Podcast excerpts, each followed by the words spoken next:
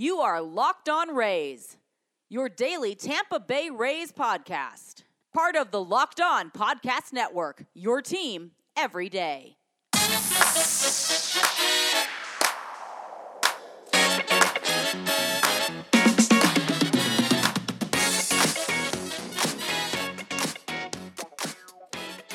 Hello, my name is Kevin Weiss, host of Locked On Rays, part of the Locked On Podcast Network, the #1 local sports daily podcast network.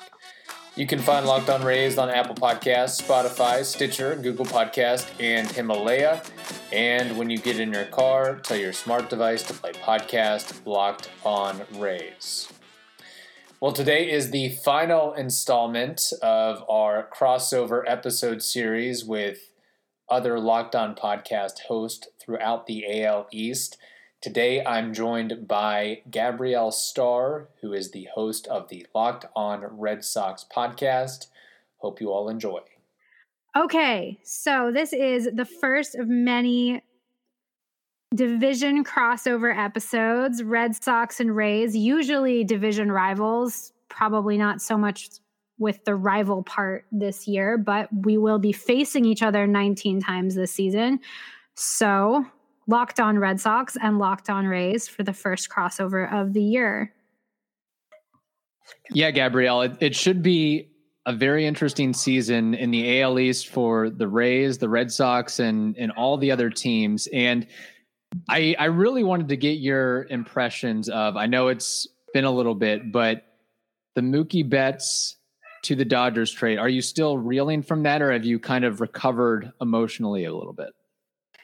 I don't think I've recovered, and I don't think I'm reeling. I think I'm just kind of like numb and dead inside. Red Sox fans, like, I know it sounds really spoiled, you know, they have 4 championships in 15 years and blah, blah, blah. But I think what people forget to take into consideration is the fact that fans have zero control over what happens to their team, you know, for better or for worse. So if the team is really good, like, that's great. And fans get to enjoy that. But if the team's really bad, then the fans are just like kind of like suffering, you know, along for the ride. I just, after everything, you know, I feel like people who aren't Red Sox fans are not focused on like the laundry list of things that have happened to the Red Sox over the last few months. You know, they lost Porcello, Price, Mookie, Cora, Brock Holt. Pedroia's had yet another setback. Chris Sale's had yet another setback. They're adjusting to a new manager. Like, when, and, you know, and of course the fact that they're under investigation and the findings of the investigation have still not been announced, and it's just hanging over everyone's heads. Like, when you kind of add it all up and look at it cumulatively, like, it's been a very rough 5 months, not to mention last season was just kind of endless torture of like, why aren't they as good as they're supposed to be? And why is yet another person hurt? It's just bad. And people keep asking me like, oh, why are you so negative? Well, like, what do you want me to be happy about? There's like not that much to be excited about when you consider the fact that this team is kind of a disaster and there's no real end to that in sight. Right. And I've got to be honest, Rays fans, and I'm sure other AL East teams, are kind of nipping at the bud to try to get some, to kind of dig it in on the Red Sox this year. My co-host and I, we were kind of, I know like there's thrown out a lot of over-unders on what each team could do this year, but realistically, from a Red Sox point of view, what do you think they're going to do? You think they're going to be 500, under 500, 85 games, more than that? Kind of where are you at with this team right now, even with all the injury concerns and everything? Yeah, I mean, it's funny because, you know, the seasons are so unpredictable. Like, no one thought that the Orioles were going to be as bad as they were in 2018. Like, that was a horrific collapse. And no one thought the Red Sox were going to be as good as they were in 2018. And, you know, injuries play a huge part in how a season plays out. Like, in 2018, they got lucky. Their pitching staff just was so healthy the whole year. And that was like the main reason why they were so good. You know, unless they were cheating. And then that's probably the main reason that they were so good. But, you know, like, for example, like the minute the Yankees got Garrett Cole this offseason, they were projected to win like 120 games. And win the AL East, win, you know, the pennant, win the World Series, and then all of a sudden, like, everybody's injured, and now it's, you know, it's anybody's game, kind of. Mm-hmm. I hope the Red Sox just, like, finish with a 500 record. Like, that's kind of like, just give me like a 500 record for the season. You know, that's all I want at this point is kind of, and that's kind of all I wanted last year too, because there was a point at the, you know, end of the summer, kind of beginning of fall, where it was not even guaranteed that they were going to finish at 500. And they were the defending World Series champions who'd won a franchise record 108 games like a year before. And I was like, just please don't finish with a losing record the year after you set a franchise record for regular season wins. Like, please just give me that. And I think they won like 83 or 85 games maybe. But then they had a full starting room. They had, you know, Mookie Betts, and they had more pitching than they do now. So honestly, just give me that winning record. That's all I want. I just want to not be a complete and utter embarrassment.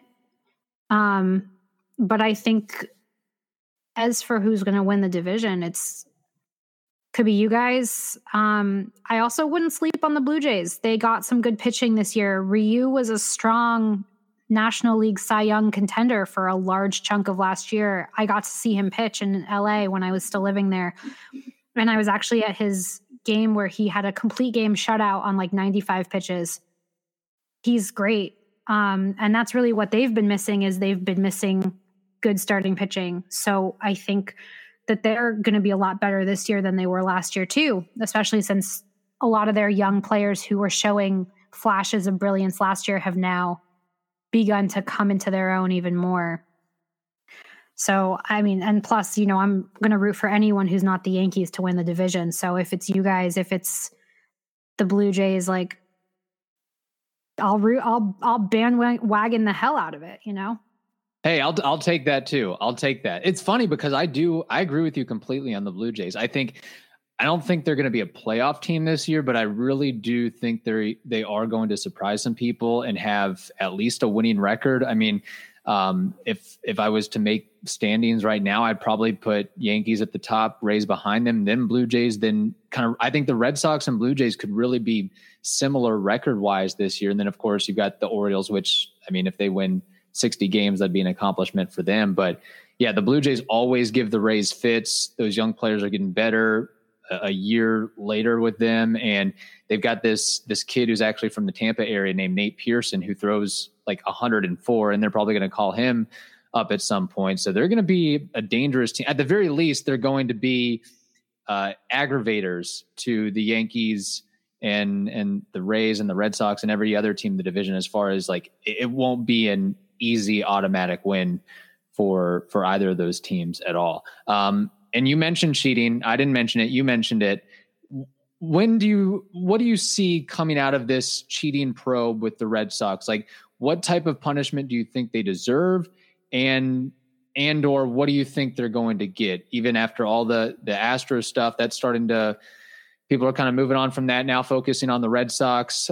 Just what are kind of your impressions of what's going to happen with all of that from your standpoint?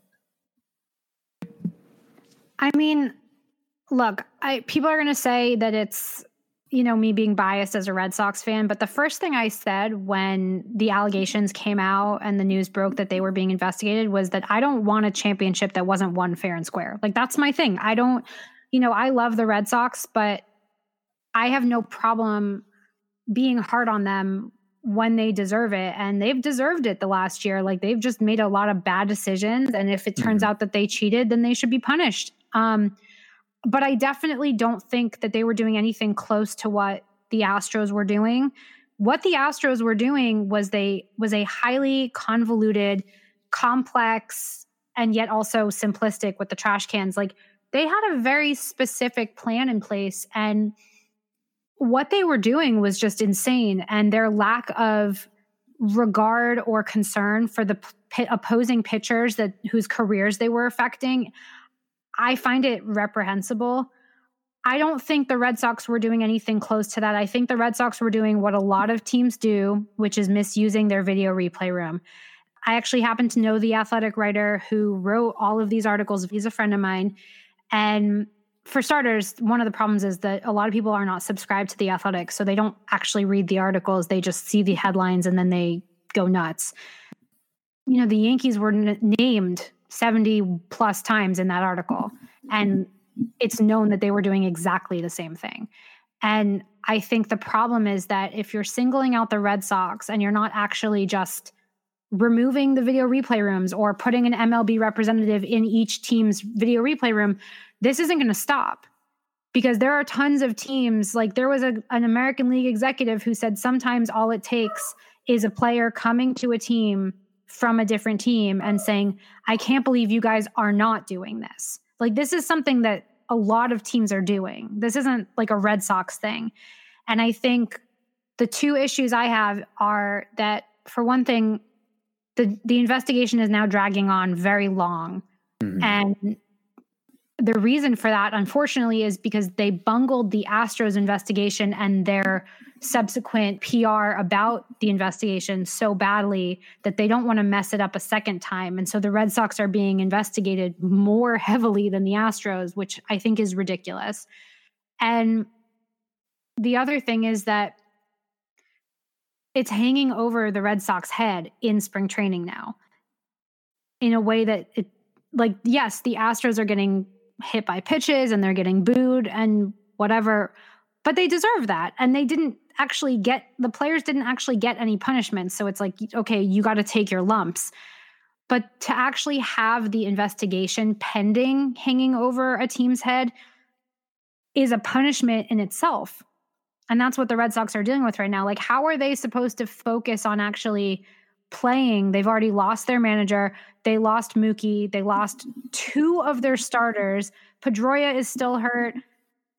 Sale isn't going to be ready for opening day. Verdugo is not going to be ready for opening day. Colin McHugh, who they got as like a reaction to Chris Sale not being ready, also won't be ready because he is also plagued by elbow injuries. It's like they already have enough to deal with. Interviewing them and being super obsessive about this for longer because you messed up a different investigation is not a reason to continue this investigation. Like, just investigate them and then get it over with. Do you hate stepping on the scale? Maybe it's because you haven't met the right one. A company called Withings produced the world's first smart scale, and they are still the best. In fact, Tom's Guide rated Withings Body Plus the best overall smart scale 2020. So if you're looking to lose weight, willpower is key, but so is having the right tools. Withings smart scales are known for durability and an exceptional user-friendly design. Step-on and data from every weigh-in syncs automatically to the free app for iOS and Android via Wi-Fi or Bluetooth. Lots of smart scales don't have the Wi-Fi option, and it means you need to have your phone on you. But Withings Body Plus gives weight, full body composition, weight trend, even a local weather report. The scale can support up to 8 users and even know who is who. So here's the deal. You can get 25% off a Withings Body Plus right now at withings.com for a very limited time. Go to withings.com, that's withings.com/MLB to get 25% off Body Plus Body Composition Scale. Again, that's withings.com/MLB to get 25% off Body Plus Body Composition Scale. Hey guys, there's such a good deal going on the Locked On NBA Network that we thought we would share it with you on the Locked On MLB Network as well. Here's the offer. For a limited time, Postmates is giving our listeners $100 of free delivery credit for your first 7 days. Again, that's $100 of free delivery credit for your first 7 days from Postmates. To start your free deliveries, download the app and use code LOCKEDONNBA. One guy I really feel sorry for is former Rays executive Chaim Bloom, that he had to walk in and step into all this. Now, of course, he did take the Red Sox job, but I don't know if he was expecting he would have to deal with all this in addition to the injuries and everything as well. It's just crazy.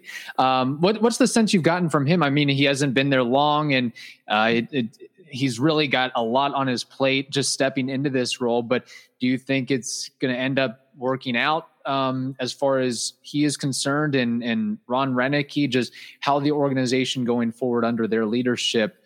I mean, you mentioned this year could kind of be you're hoping for 500, but going forward, do you have confidence in those guys or just one of those guys? I mean, the thing is, I was actually super excited about Chaim Bloom's coming here, for starters, because I'm Jewish and he's Jewish. So that was like great. And his sister-in-law is actually the head of my high school. Wow. Small world. Because they're a Lexington, Massachusetts family. My dad's like knows Chaim Bloom's wife's parents, apparently, because Jewish geography. So I was super excited that there was like a nice Jewish boy, you know, running the Red Sox, like young guy coming from the Rays, worked his way up in baseball and, you know, seems like a big baseball nerd, and I can relate to that. So I was like, this is great. Like, this is the perfect guy to replace Dombrowski, because he's like a, you know, he's the opposite. He's like, I called him the anti-Dombrowski, you know. He knows how to build a farm system. He knows how to work with not a lot of money, which, you know, the ridiculous thing is the Red Sox are acting like they have a raised budget when they don't. But, you know, if you want a guy who can work with a low budget, Chaim Bloom's your guy. But I feel like he's kind of in an unwinnable situation here, because he's had so much thrown at him that no one could have expected. He came into this situation thinking like, okay, well, I've got this great manager, Cora, and then that blew up in his face like almost immediately, you know, and then he is told by ownership, you know, you got to get under the CBT, like not even the highest threshold, like the competitive balance threshold. And so he ships off Price and Mookie. But there have also been a lot of moments where I'm like, dude, what are you doing? Because you know, the Rays are a small market team. The Red Sox are a massive market team. And I just think he's kind of out of his depth. Like the decisions that he's making, you know, he let Rick Porcello go away, and that was like a guy who is healthy every single year. You know, whether he's good or bad, Rick Porcello is healthy every single year. And that is such a rarity for a starting pitcher. Like he can go 6-7 innings and he might not be very good, but at least he can literally pitch deep into a game. The Red Sox pretty much have no one else like that. And he was terrible last year. He had the worst ERA of any starting pitcher in baseball. So they could have gotten him cheap, and he wanted to stay here. They could have probably gotten him for like $8 to $10 million. Very affordable deal for a former Cy Young and World Series champ. And they just didn't do that. And that decision to let him go looked infinitely worse as soon as they traded Price and Mookie to the Dodgers, because now you don't have two starters. And the starters that you're left with are Chris Sale, who was a huge question mark and now is still injured and won't be ready for opening day. Nathan Eovaldi, who is currently healthy and doing really well in spring training, former Rays Nathan Eovaldi, but who gets hurt almost every year and has had 2 Tommy Johns already in his life. And then you have Eduardo Rodriguez, who was the unsung hero of the rotation last year. And like, that was it. And then, you know, you're watching other teams, like the Mets picked up Michael Wacha. There are all these teams that were just like snapping up these affordable pitchers. And I was just kind of like, Chaim Bloom, what are you doing? Like, you're just like letting all these guys go. And then, you know, the other day they DFA'd Hector Velasquez, who can be a starter, long reliever, you know, late game guy, closer guy. Like, he was so versatile. And it's like, of all the guys that you DFA, he's the guy. And now he's with the Orioles. I don't think Chaim Bloom, I think he's way in over his head. Yeah, it makes sense. I mean, again, when you're going from the Rays where they've got like 200 front office people and analytics guys that are all working together and all have this camaraderie. And then you've been in that organization for so long and you step into such a big job with such a microscope on you. There definitely is, I think, at least for Chaim, there's going to be a learning curve there. And maybe trying to switch gears and put the Red Sox in more of a positive note or a lighter note. Who's out there that you think could maybe be a breakout candidate for the team, or a guy that maybe a prospect that you think gets called up and really plays a big role? Is there anybody that you see that kind of people will know more about his name in 2020? The Red Sox still have an immense amount of talent. They lost Mookie. They lost a lot of pitching. They don't have a lot of pitching, but you know, we're forgetting, I think, because the offseason has been so traumatic for Red Sox fans, like it's kind of hard to remember how much they still have. But, you know, they have Xander Bogaerts and Rafael Devers, who were two of the best players offensively in baseball last year. Like Devers was a high candidate for AL MVP, and he led MLB in a lot of, or was like top 5 and top 10 in a lot of offensive categories last year. And he's only 23 years old, and the Red Sox renewed his contract, and he's like a baby. He's like only just getting started. You have Jackie Bradley Jr. in the outfield, and, you know, he's amazing. And when he's, you know, when he's in one of his hot streaks offensively, he's great. And I think people forget, because he's such a streaky hitter, people don't really appreciate that, like, he was the ALCS MVP in 2018. Like, they don't win the ALCS without him. He had 10 RBIs on 2-out extra base hits when, like, Mookie Betts couldn't hit the right side of a barn. Like, you got to appreciate players for who they are, not compare them to who they're, you know, you think that they should be. Like, JBJ is never going to be Mookie Betts at the plate, but he had a 26-game or 29-game hitting streak in 2016 or 17. Like, when he's hitting, he's crazy good. He had like a multi-homer game against the Blue Jays last summer. When Andrew Benintendi is figuring himself out, he can be really good. He just needs to really turn it around, because he was really bad last year. And JD Martinez, of course, is one of the best hitters in baseball when he's healthy, and the way to keep him healthy is to keep him out of the outfield.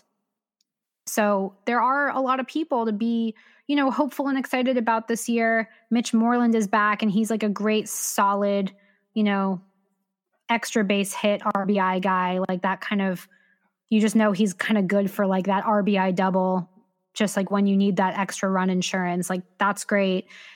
From a pitching standpoint, there's really not that many people to be excited about, but you know, there are a lot of like young guys that the Red Sox have. Like Xander's only like 26 years old. Rafael Devers is only 23. These are guys that are going to be like, Xander chose to sign an extension last year. He went to the Red Sox and was like, I want to get this done. I want to be here for a long time. And he definitely could have gotten more on the open market, but he wanted that extension. He signed it like the first week of the regular season. So they've got him for a long time. And I'm actually really excited for Kevin Pillar to come to be on the Sox. He's a great outfielder, and he's given them a lot of trouble over the years with the Blue Jays. And he's a really likable guy, fellow Jew. So I always like that, because then every time he plays, my mom and my grandma are like, did you know he's Jewish? And I'm like, yes, I know. And I met him during batting practice last year when he was with the Giants, and they came in September to play the Sox. And he just took so much time out of his BP schedule to like talk to fans who had come from Toronto to see him play, to come from San Francisco to see him play, like spent all this time talking to kids, signing stuff for them, asking them stuff. So just like a great guy. And, you know, he's only 31. Like people are acting like he's like 42, and, you know, he's still really young. He can hit. He's a great outfielder, like great pickup for them. It's just a matter of how bad or good the Red Sox pitching is. And also just the mental state of the team as a whole. Like, I think people don't talk enough about how much, like, I know this sounds really cheesy, but good vibes, like how much of a clubhouse environment and like how positive the vibes are in the clubhouse. Like that plays a huge part. When a team doesn't get along, when they don't like each other, like they're probably not going to do that well, because they're not going to be a cohesive unit. Right. Yeah. It's funny about Kevin Pillar, because I was in the offseason, because we know about Kevin Kiermaier's injury history, and he gets injured just about every year, that I thought Kevin Pillar would have been a good backup signing or a good signing because he can still hit. He can still field. He is a clubhouse leader and he has familiarity with the AL East like that. I think that's actually going to end up winding up being a really good signing for the Red Sox. And I think he'll probably make some really amazing plays and do some damage against the Rays as well. And the other point about, just the good vibes thing. I just wonder how much of that is taken out by Mookie Betts and David Price being traded, and how much of an impact that'll have, knowing that are like one of the best, maybe the second best position player in baseball is no longer on our team. Just how much of like a Debbie Downer that is, basically. Well, the thing with Mookie is that Mookie, you know, in 2018 when Mookie was the leadoff man, you knew that he was getting up there and he was either like ripping a double or even a leadoff home run. Like the first at bat of the game, it starts off on such a positive note. And that makes a difference. Like the feeling that the minute you start the game, you're hot right out of the gate. It just sets the tone, and Mookie set that tone. And then last year, in the 2018-19 offseason, Alex Cora announced that Andrew Benintendi was going to bat leadoff and that Mookie was going to bat second. And the second he said that, I was like, nope, that's a terrible idea.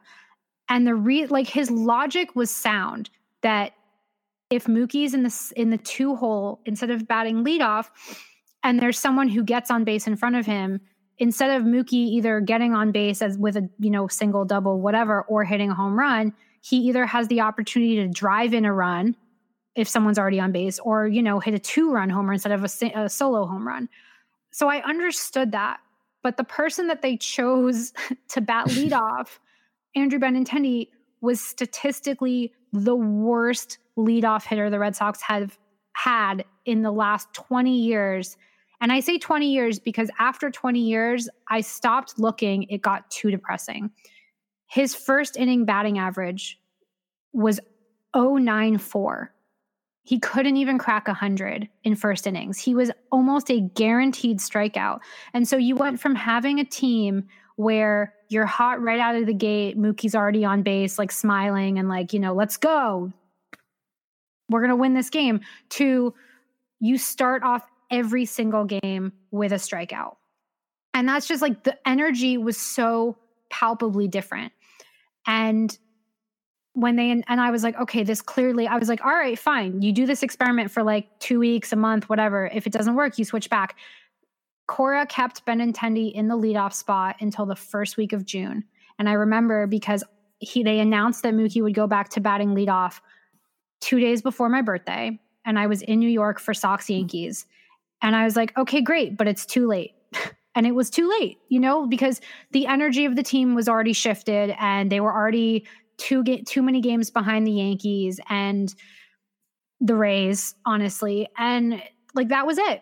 And so for this year, you know, you gotta, if you already don't have Mookie and you don't have the veteran leadership of Porcello, even Price, Pedroia's hurt again, you need to take into account the fragility of the energy in the clubhouse even more than usual, because there's already so many outside factors that are threatening the success of this team. You got to protect the little you can control. And I have to say, I think, you know, you asked about like what it's like, you know, Mookie's not there. That's obviously really hard. I think it's equally, if not more difficult in a different way, that Brock Holt isn't there.